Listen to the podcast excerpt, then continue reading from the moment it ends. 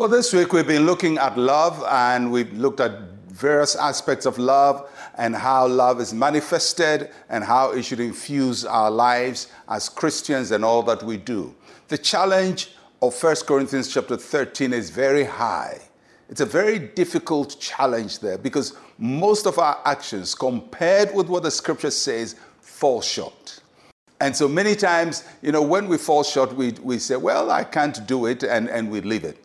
But the important thing for us to do as Christians is to know God's standard and expectation and work and trust Him that He will make us be what He wants us to be. So don't abandon uh, the effort to really manifest the love of God. Let it be our pursuit, let it be our standard, let it be our ideal. So we look at the last of our exposition on love from 1 Corinthians chapter 13 verse 11.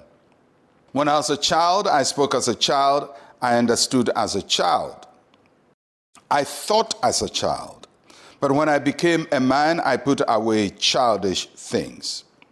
Love is the ultimate of Christian maturity. How do you know a Christian has matured or has grown in, in their Christian life? It's love. So Paul is teaching, he says, love is the sign of Christian maturity. And so he talks about when he's a child. Children are naturally selfish, and it takes a lot of maturity to share. When children have something, they don't easily want to give it out. It takes a lot of maturity to share.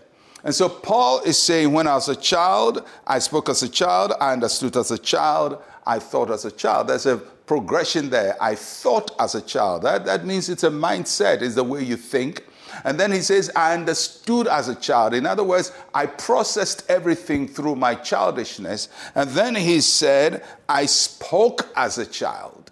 So if I'm going to stop being a child, it doesn't start by stopping to speak like a child. You have to think differently, you have to understand differently, and then you speak differently. Because everything eh, is coming from our thought patterns, our mindset, the mindset of a child. Childish things are appropriate for children. When children behave as children, it's cute.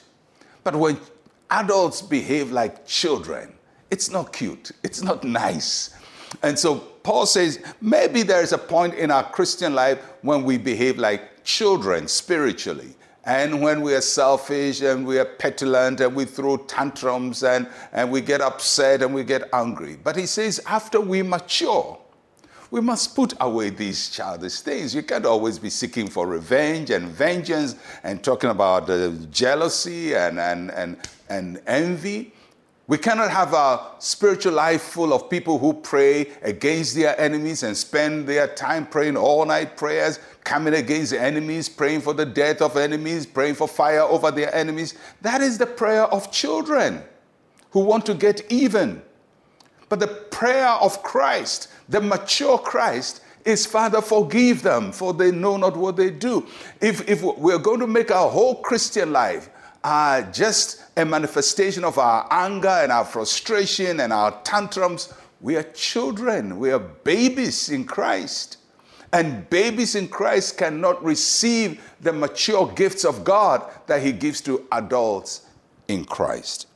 And so Paul says, when I became a man, that means that he went through a process. There was a time when he was a child, both naturally and figuratively in his spiritual life. But he became a man.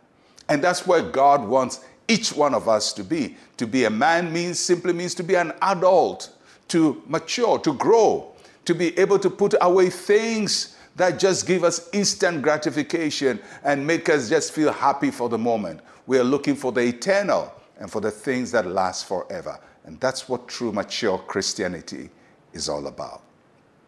Let's pray. Say with me, Heavenly Father, help me to grow spiritually. Make me more and more like Christ in my thoughts and actions. In Jesus' name, amen and amen. Well, I'll catch you again tomorrow. I'm Pastor Mensa Otabil. Shalom, peace, and life to you.